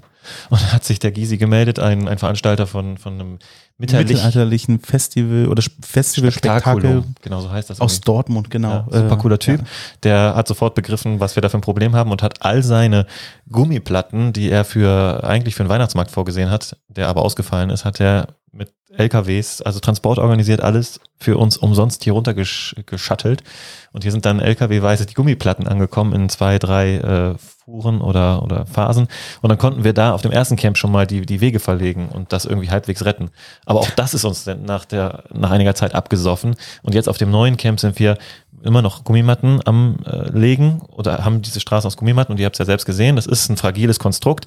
Wenn man ein bisschen zu schnell drüber fährt, dann fliegen die ein bisschen auseinander und schon fängt an, sich da der Schlamm durchzudrücken und dann wird es wieder matschig und was wir da am Ausbessern und machen und tun sind, wir werden jetzt bessere Sachen noch machen, wir werden mit Schotter noch arbeiten, wir werden noch uns verschiedene Sachen überlegen, dass wir das stabil kriegen, aber was da allein um so einen Fahrweg hinzukriegen, dass du einfach von deiner Arbeit ins Bett kommst, das ist schon ein Riesenaufwand. Das sind Baustraßen, die wir da tatsächlich verlegen. Ne? Also es ist jetzt keine, keine äh, Temp also es ist keine ähm, dauerhafte Lösung, sondern eine temporäre.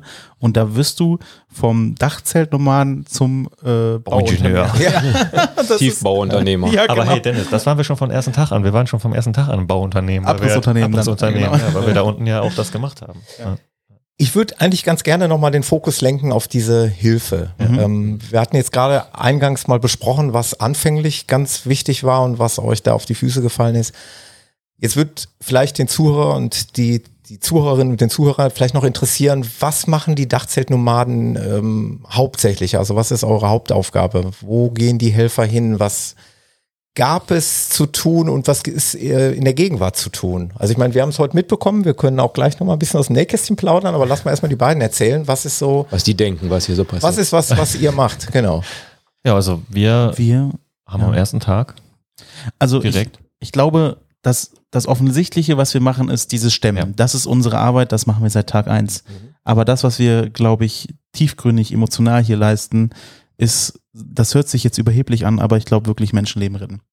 Weil das ist, das klingt auch nicht nur überheblich, sondern wir kriegen es auch wirklich von den Betroffenen teilweise gesagt, gerade am Anfang. Wenn ihr nicht gekommen wärt, wir wüssten nicht, wie es weitergehen soll. Und wir haben so viele Geschichten erlebt, wo man gemerkt hat, die Leute waren am Ende, da war keine Lebensenergie mehr. Die Augen waren trüb, haben ins Leere geguckt und wir haben gesagt, wir möchten helfen. Und die war auch teilweise sehr abweisend, völlig überfordert mit dieser Hilfe, die dann da kam. Und dann hat man gemerkt, von Tag zu Tag kam das Lächeln wieder. Die Leute haben wieder so einen Funken Hoffnung gehabt, haben gemerkt, sie sind nicht alleine. Ähm, da sind welche, die mich unterstützen. Und da war auf einmal so nach drei, vier Tagen wieder das erste Lächeln. Und das ist das, was wir hier leisten. Dieses Stemmen ist nur so das Bild dahinter oder davor.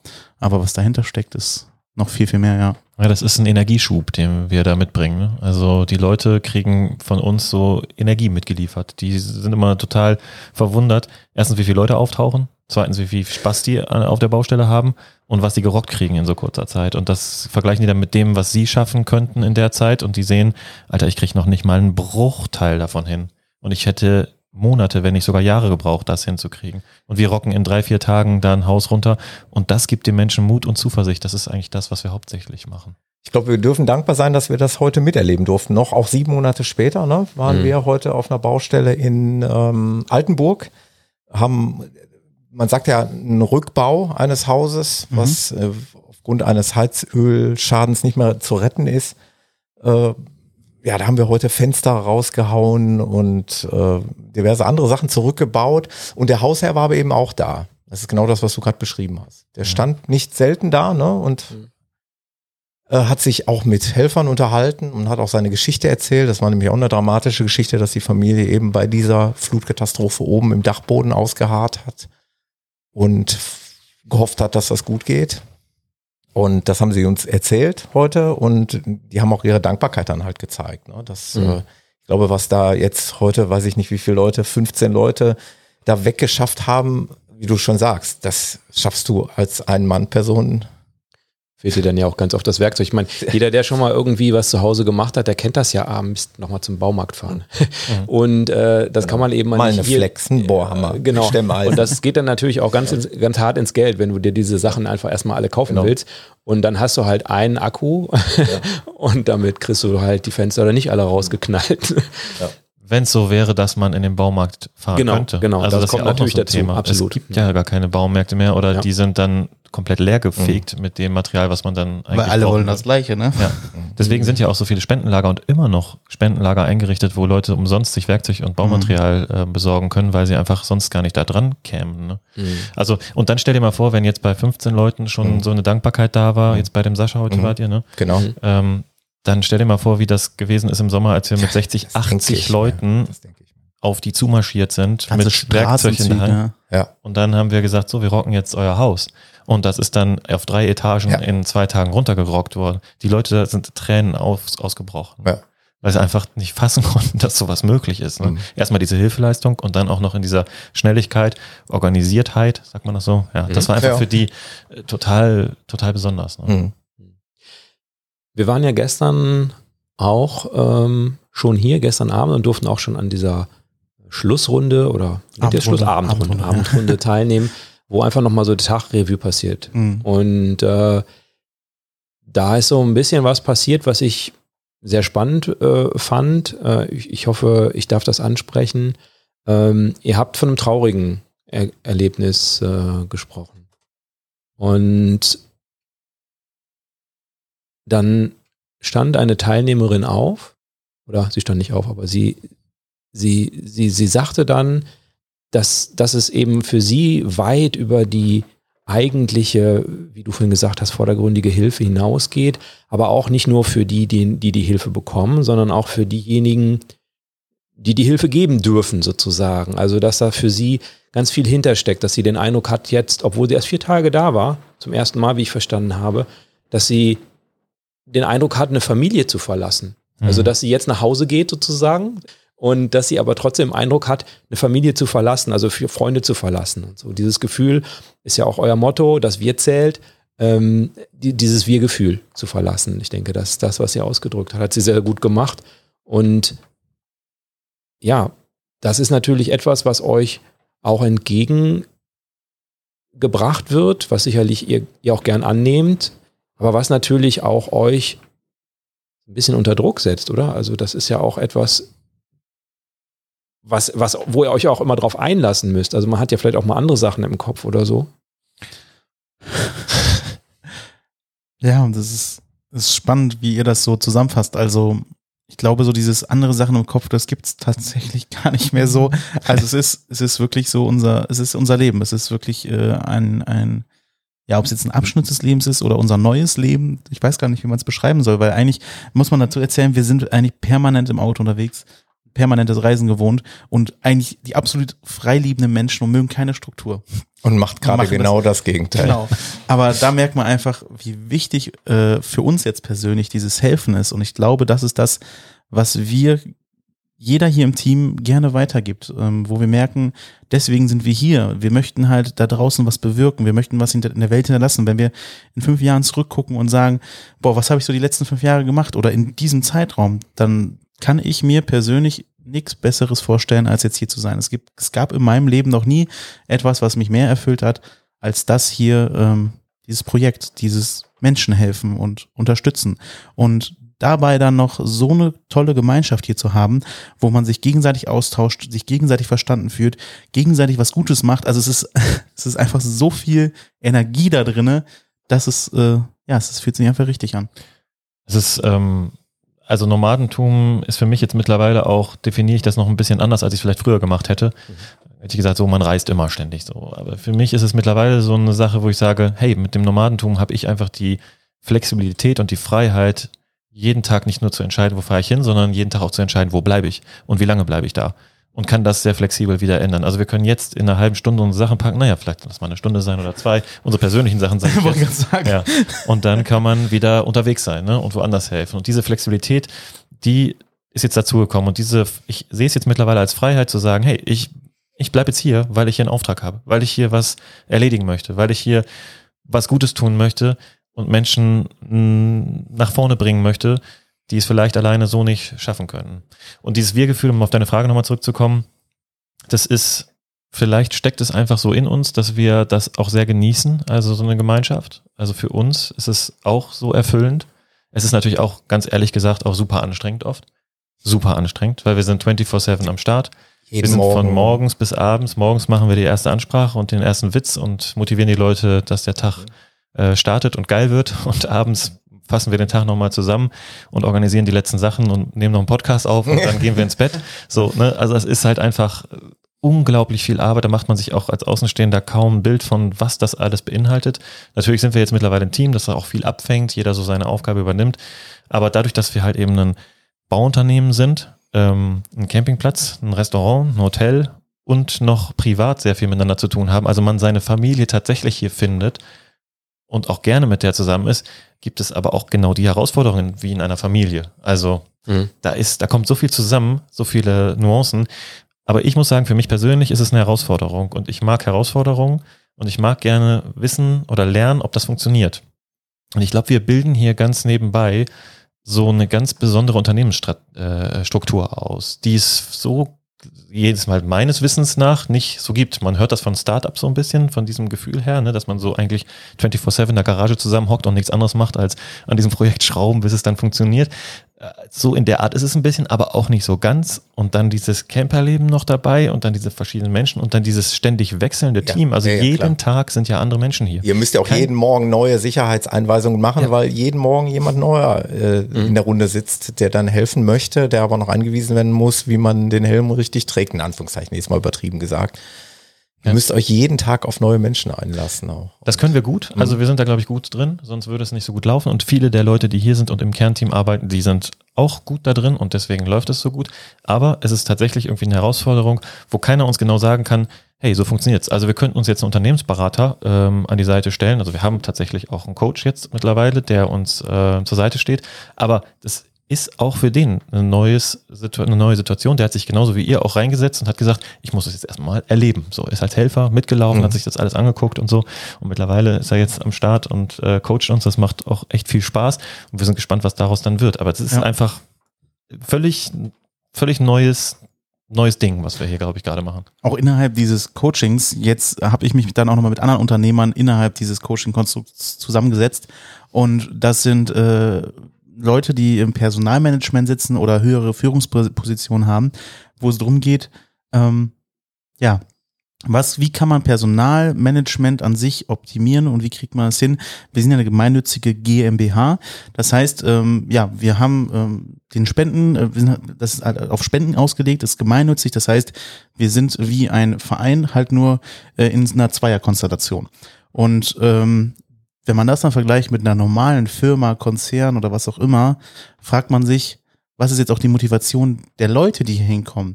Weil es ist ja nicht wie in einer großen Firma, da, da heißt es dann, ich muss mein Geld verdienen, Genau. ich muss meine Krankenkasse Keine bezahlen, Angestellten hier. ich muss mein Haus abzahlen, Ja. habe Familie und was weiß ich. Und äh, so läuft es da. Und hier ist die Motivation für die Leute, hier zu bleiben oder wiederzukommen oder was auch immer, eine ganz andere, sondern die finden hier etwas, was viel tiefgründiger ist, was auf emotionaler Ebene, also Mhm. quasi die Währung bei uns ist die Emotion, die man hier bekommt und die Wertschätzung und alles, was damit verknüpft ist. Und in einem normalen Beruf gibt's das zum Teil auch, aber primär geht man arbeiten, weil man sagt, man muss halt davon leben. Ne? Und ähm, das ist jetzt hier nicht der Fall. Und das ist halt auch, wo man merkt, okay, das ist ein ganz anderes Spielfeld, wo man sich auch neu entdecken darf und was man erstmal auch selber lernen muss. Aber die Währung musst du dann ja auch zahlen können. Hm. Das heißt, wenn ihr die Good Vibes, äh, ste steht ein Schild, only Good Vibes, ähm, wenn ihr die Good Vibes sozusagen nicht liefern könnt, dann komme ich vielleicht nicht wieder, um sozusagen. ne? Ist ja- ist ja auch, also ihr müsst es quasi auch irgendwie bringen. Mhm. Aber das machen wir, glaube ich, ganz gut. Absolut. Und, äh, Ja. Das machen wir, aber nicht nur wir, das muss man auch ganz deutlich sagen. Wir haben das Ganze angezettelt und ja, wir stehen jeden Morgen da immer noch nach wie vor und machen gerne unsere Good Vibes da rein und den ganzen Tag. Aber mittlerweile sind ja so viele Leute auch am Start, die im Kernteam jetzt mitarbeiten, die da auch diesen, diese, diesen Vibe mittragen, die verstanden haben, worum es geht, die verstanden haben, dass man sich hier bei uns auch so wohlfühlt, weil man einfach von der ersten Sekunde an aufgenommen wird in diese Gemeinschaft und es keine Frage ist, ähm, also warum du da bist oder wer du bist oder was du kannst, sondern du bist einfach da. Schön, dass du da bist. Du kannst jetzt mit uns gemeinsam rocken und wir machen hier jetzt was Geiles. So, das tragen ja ganz viele Leute mit und deswegen ist das, glaube ich, ein System, das sich auch längerfristig noch erhalten kann. Also das Zukunft hat. Mhm. Hm. Thema Zukunft ist ein gutes Stichwort. Ähm, Ich würde nämlich gerne wissen von euch, wie sieht's eigentlich speziell jetzt in diesem Gebiet hier aus? Also ich kann mir das unheimlich schlecht vorstellen. Habt ihr eine Vorstellung davon, wie lange ihr noch an dieser Flutkatastrophe sozusagen zu knabbern habt? Wie viel Arbeit gibt's da noch? Was, wie, wie lang ist die Liste der Hilfeanforderungen? Und natürlich auch die Frage, was passiert danach, wenn dann irgendwann mal dann doch keiner mehr da ist, äh, der sagt, ich brauche Hilfe irgendwie. Irgendwann muss es ja auch mal sozusagen alles abgearbeitet sein. Was- Das ist eine gute da? Frage. Ja. Das ist eine gute Frage. Das hatten wir schon gedacht nach einem Monat oder zwei Monaten. Jetzt Mhm. ist doch mal vorbei mit Stemmen. Mhm. Und ihr seht, was ihr heute Ja, getan habt. natürlich. Also, haben wir schon Wir haben die Fenster ausgebaut. Okay, Also wieder die- ausgebaut. Diese Frage haben wir uns schon ab Woche 4 gestellt. Da haben wir schon gemerkt, oh, irgendwie gefühlt sich jetzt an, da ist jetzt irgendwie alles Okay. durch und alles zu getan.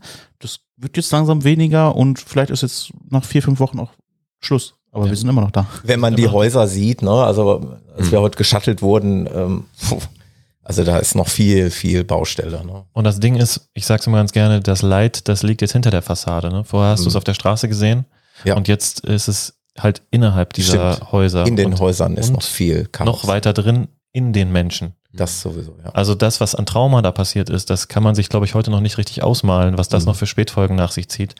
Die Leute waren ja erstmal beschäftigt damit, dass sie überhaupt alles auf die Reihe kriegen. Das heißt, sie haben funktioniert.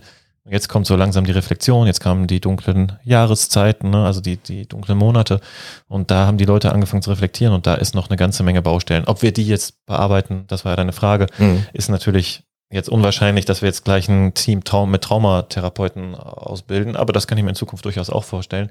Und haben wir teilweise auch schon so Art Coaching-Angebote für die Leute. Aber was, ähm, glaube ich, nach wie vor immer noch ist, Stemmen wird immer noch ein Thema sein, Abriss oder Abrissvorbereitung wird immer noch ein Thema sein. Mhm.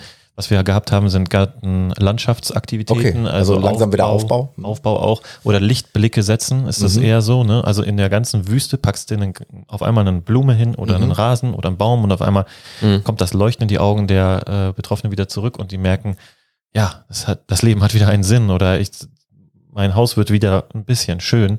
Das sind so Aufgaben, die auch weiterhin auf uns zukommen.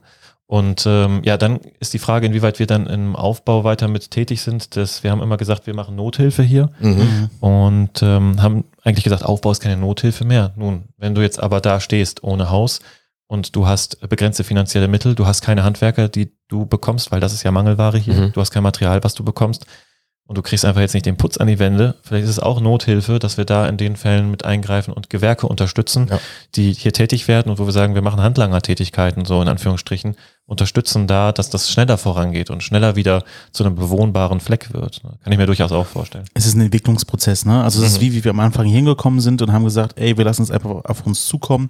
Das, was wir jetzt hier gerade machen, wissen wir, dass es gut ist, dass es den Leuten hilft.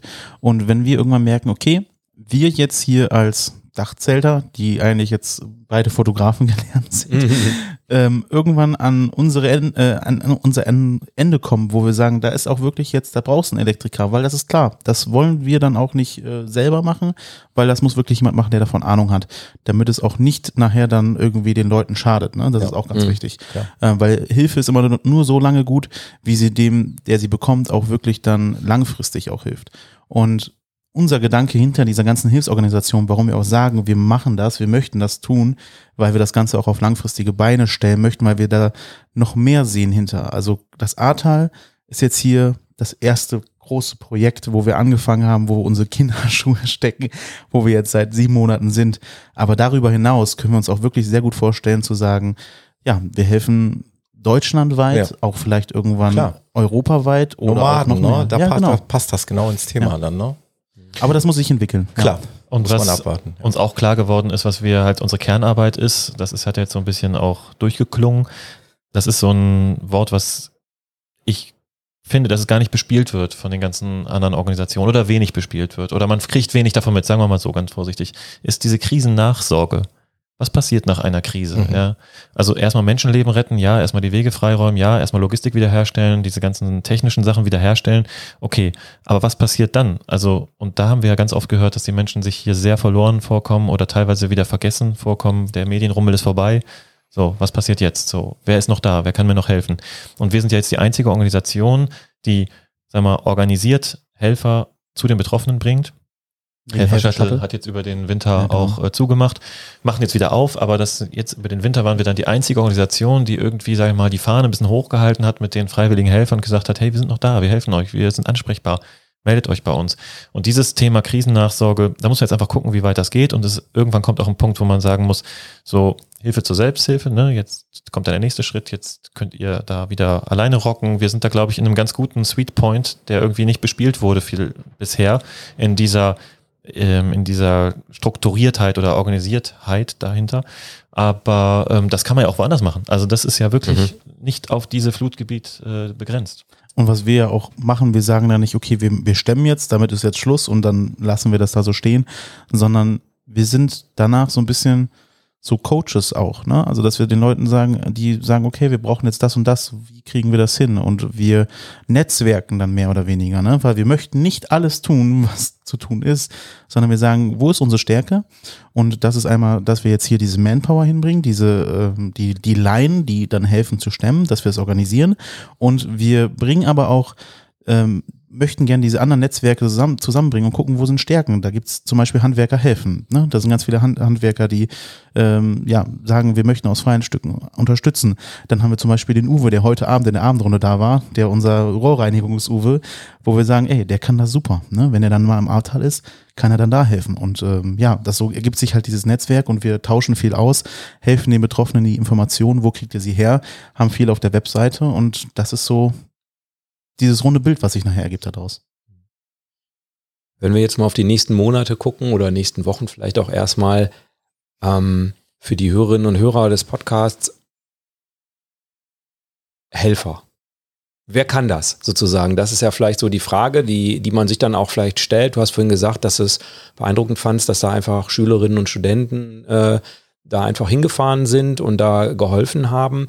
Ähm, ist das etwas, was, äh, was im Prinzip jeder kann? Also ist es, muss ich irgendeine Qualifikation mitbringen? Muss ich Therapeut sein? Muss ich, muss ich Elektriker sein? Ansonsten kann ich nicht kommen. Also Helfen kann jeder. Auch genau. Tante Erna, Erna, die zu Hause sitzt. Oder der zwölfjährige Lukas, der sagt, ich stimmt. finde, das ist ein geiles Projekt, was ihr da macht. Der kann dann nicht vorbeikommen, also muss nicht vorbeikommen, auch nicht die Tante Erna, sondern ähm, es gibt viele Wege. Also einfach nur diese Beiträge angucken, das teilen, mit der Familie drüber reden, dafür sorgen, dass es weiter gelebt wird, das, was hier passiert, diese, dieses Helfen, das ist das Wichtige. Und egal wie man es macht, Hauptsache es läuft weiter. Und das ist, äh, Mhm. wie jeder da draußen, der jetzt zuhört, auch was dazu beitragen kann. Es muss auch nicht sein, dass man spendet. Also würden wir uns natürlich riesig drüber freuen, ähm, damit sie auch weiter hier vor Ort gehen kann. Informationen dazu natürlich unten im Podcast, ganz klar. Genau. Show Sondern also ja, jeder gibt das, was er kann und das merken wir auch hier. Wenn jetzt jemand sagt, ähm, ich kann gut kochen, kommt gern vorbei. Wir brauchen viel Unterstützung in der Küche, brauchen auch Mechaniker, die unser Werkzeug reparieren. Die Kfz-Mechaniker kommt vorbei. Unsere Autos brauchen Liebe. also wie gesagt, wir haben ganz viele verschiedene Bereiche. Total Ja. cool. Wir haben Ihr- bisher jeden untergebracht. Ja, ihr, tatsächlich. ihr bedient halt auch sehr gut Social Media, das hat man jetzt schon ein paar Mal. Vielleicht sollten wir es auch mal kurz erwähnen. Also man findet euch unter DZN Hilfsorganisationen, egal ob auf Facebook, Instagram, YouTube. YouTube, genau, etc. Podcast gibt's bald auch. So, und darauf wollte ich hinaus. Tilo, danke, du hast mir das Wort aus dem Mund genommen. Äh, wir hatten ja eingangs gesagt, wir haben ja mega Equipment stehen, das hat einen bestimmten Grund. Auch ein Podcast, ein Audio-Podcast wird es in Zukunft geben. Auch Videopodcast, also Ja, Kameras schon. genau. Also das cool, kommt dann ja. in beiden. Äh, Ja, Varianten. also ihr bedient alle Medien und das eigentlich oder haupt natürlich nur mit dem Grund, einfach auch den Leuten mal da draußen zu zeigen, A, was passiert mit den äh, Spendengeldern, B, ihr könnt auch helfen. Schaut mal, so ist das bei uns. Kommt einfach mal vorbei. Und C, die Leute aufzuklären, dass hier immer noch nach wie vor Hilfe gebraucht Das- wird und genau. was für Hilfe. Ne? Ja. Und selbst wenn man das jetzt mh, konsumiert in Social Media, ist ja immer noch nicht so klar, wie krass die Ausmaße teilweise sind. Also Mhm. wir hören es immer wieder, so ich habe es gesehen, wie schlimm es aussieht, aber wenn ich dann vor Ort bin, ist es doch nochmal eine andere Nummer und Mhm. man, man merkt, wie krass das ist. Und unser einziges Sprachrohr ist Social Media. Wir haben keinen äh, Verlag, wir äh, Ja. haben keine Produktionsfirma für krasse Videoformate, wir haben keine nix. Agentur dahinter. Wir haben nix, wir haben einfach nur unser Dafür Handy. ist es schon extrem geil. Echt, also das die ist Story ist schon- schon, ziemlich cool. Wir machen, was wir können und wir versuchen es so gut zu machen, wie wir, wie wir können. Und vor allen Dingen ist uns auch ganz wichtig, und das merken wir, das wird uns zurückgespielt, Transparenz. Mhm. Also wenn du so eine gemeinnützige Aktion an den Start bringst und von Spendengeldern abhängig bist, und äh, das sind wir, dann ist es total wichtig, dass die Leute ganz genau wissen, was damit passiert. Denn das war bei dieser Flutkatastrophe auch, dass viele Leute gespendet haben und dann das Gefühl hatten, Mensch, das kommt Genau. ja irgendwie gar nicht nicht an. wohin. Genau. Wohin Und- geht das? Und das haben wir uns auf die Fahne geschrieben, dass wir das auf jeden Fall machen wollen. Wir wollen den Leuten das Gefühl geben, hey, ihr kommt hier, also eure Spende kommt hier an und eure Spende wird gebraucht und eure Spende wird direkt eingesetzt und für genau das wird sie eingesetzt. Und das Mhm. können wir denen genau sagen und zeigen. Wir haben da keine, keine Geheimnisse und so kann jeder dann frei entscheiden, ob er dann uns unterstützen möchte oder nicht. Und ich glaube, mit der Transparenz gewinnt man am Ende dann auch die, die Herzen der Leute. Mhm. Ja. Ehrlichkeit, ja. Auch wenn das ein schönes Schlusswort wäre. Nochmal ganz kurz. äh, man kann aber auch kommen.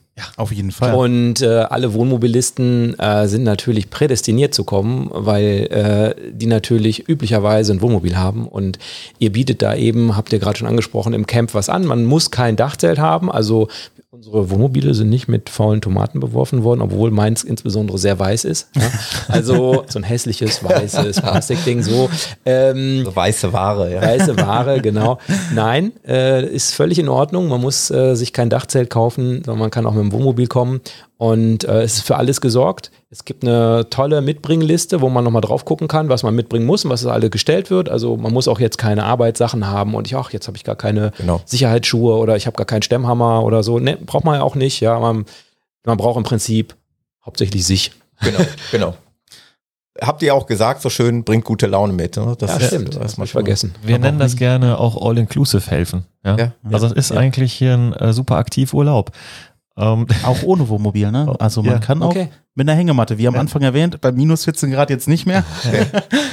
Und jeder kann kommen. Das haben wir von Anfang an auf unseren Veranstaltungen früher auch immer so gehabt. Jeder ist herzlich willkommen, egal mit oben oder ohne. Scheiß drauf. Ihr seid einfach herzlich willkommen. Es geht ja hier nicht darum, ob man Dachzelt hat oder nicht. Also es ist der Name, der uns mal zusammengebracht hat. Klar. Da steckt ja so viel mehr dahinter. Und wir wollen einfach Menschen zusammenbringen, die eine gemeinsames Ziel haben und das ist den Leuten Unterstützung zukommen zu lassen, denen zu helfen und dabei noch eine coole Gemeinschaft Ja. erleben und ein cooles Miteinander. Und das bieten wir ja einfach. Und es ist einfach. Also die Hemmschwelle, also die, sag mal, die, die Einstiegsbarriere, hierher zu kommen, ist wirklich gering. Du musst nur sagen, ja, ich fahr jetzt los. Mhm. Du musst nichts mitbringen, gar nichts. Genau. Vielleicht ein bisschen eigene Kleidung, das wird Ja, okay. Nur Genau, Unterhose. so Unterhose. für abends zum Essen so oder genau. Und ein zweites Paar Schuhe. Obwohl, Schuhe haben auch genug. Ja, Arbeitsschuhe, ja, genau.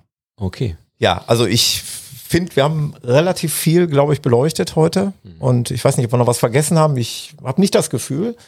Äh, ich Bestimmt mal. haben wir irgendwas vergessen, aber alles andere äh, klären wir dann, Genau. wenn ihr hier vor Ort seid. Ja. Kommt vorbei und dann Ja. könnt ihr die Fragen hier stellen. Wie wir es eingangs schon gesagt haben, Axel und ich werden auch sicherlich nochmal extra nochmal berichten, wie es äh, uns ergangen ist aus unserer Sicht, unabhängig jetzt von dem, was wir mit euch besprochen haben. Von daher wird es auch noch eine zweite Sichtweise geben und da werden wir noch ein bisschen berichten. Und weil uns hat's mega Spaß gemacht bisher. Morgen äh, starten wir ja nochmal einen Tag durch. Und dann nehmen wir ganz viele Eindrücke mit und ich kann mir auch vorstellen, definitiv nochmal wiederzukommen. Also es gibt hier ganz, ganz viele, das haben wir vielleicht auch noch nicht gesagt, ganz, ganz viele Wiederholungstäter, ne, die immer wieder hier sind, auch für mehrere Tage, sogar für Wochen. Es gibt hier, da muss ich nochmal ganz kurz ausholen, es gibt hier gerade so ein, so ein Männerpärchen, so Freunde, zwei Freunde aus Berlin. Die, Ralle und Yeti. also die sind nicht wirklich ein Pärchen, ja, aber Gute Kumpel. gute Kumpels, die wohnen in einem Wohnmobil und die sind, glaube ich, seit drei Wochen hier oder so. Die verlängern von Woche zu Unglaublich. Und äh, Die arbeiten hier jeden Tag. hier, ne? Genau, Ja. ja. leben im Wohnmobil und Haben da ihren Sinn gefunden, ne? haben, So. genau, Mhm. weil, ja, also ich finde es einfach faszinierend, was hier für, für Leute aufschlagen und wir hatten jetzt äh, diverse Gespräche und ich kann es mir auch gut vorstellen. Also ich verstehe schon, was ihr gesagt habt, äh, gesagt habt. Der Spirit hier, der ist, äh, ist spürbar. Ja. Schön, dass ihr das so äh, wahrgenommen habt. Und äh, nochmal vielen Dank. Ja. Ich fand, äh, hat sehr Spaß gemacht, mit euch beiden hier so auch äh, durchgeführt zu werden und ich fand es rundum sehr schön. Ja. Ja, es war eine schöne Einweihung unseres Podcast-Studios. Ja, wir freuen uns auf euren Podcast. Ja, Jetzt müssen wir loslegen, Tilo. Genau. jetzt geht's los. Ja, wir danken Morgen, euch. morgen ist er da. Wir verlinken, wir verlinken euren Podcast natürlich auch hier bei uns in den So wie alle- DZN müsst ihr gucken, DZN Hilfe. sowie alle Links zu den äh, Ja. Social Media Kanälen und Genau. so weiter. Vielen Dank euch beiden und Herzlichen jetzt ab Dank. ins Bett, damit wir morgen wieder Genau. fit sind, ne? Früh auf Baustelle. Genau, frühe Vorstellung. Dankeschön. Danke auch. Ciao. Ciao. Tschüss. Das war der Abgefahren Podcast mit Axel, Jan und Thomas. Weitere Informationen findest du auf unserer Homepage abgefahren-podcast.de auf der Episodenseite.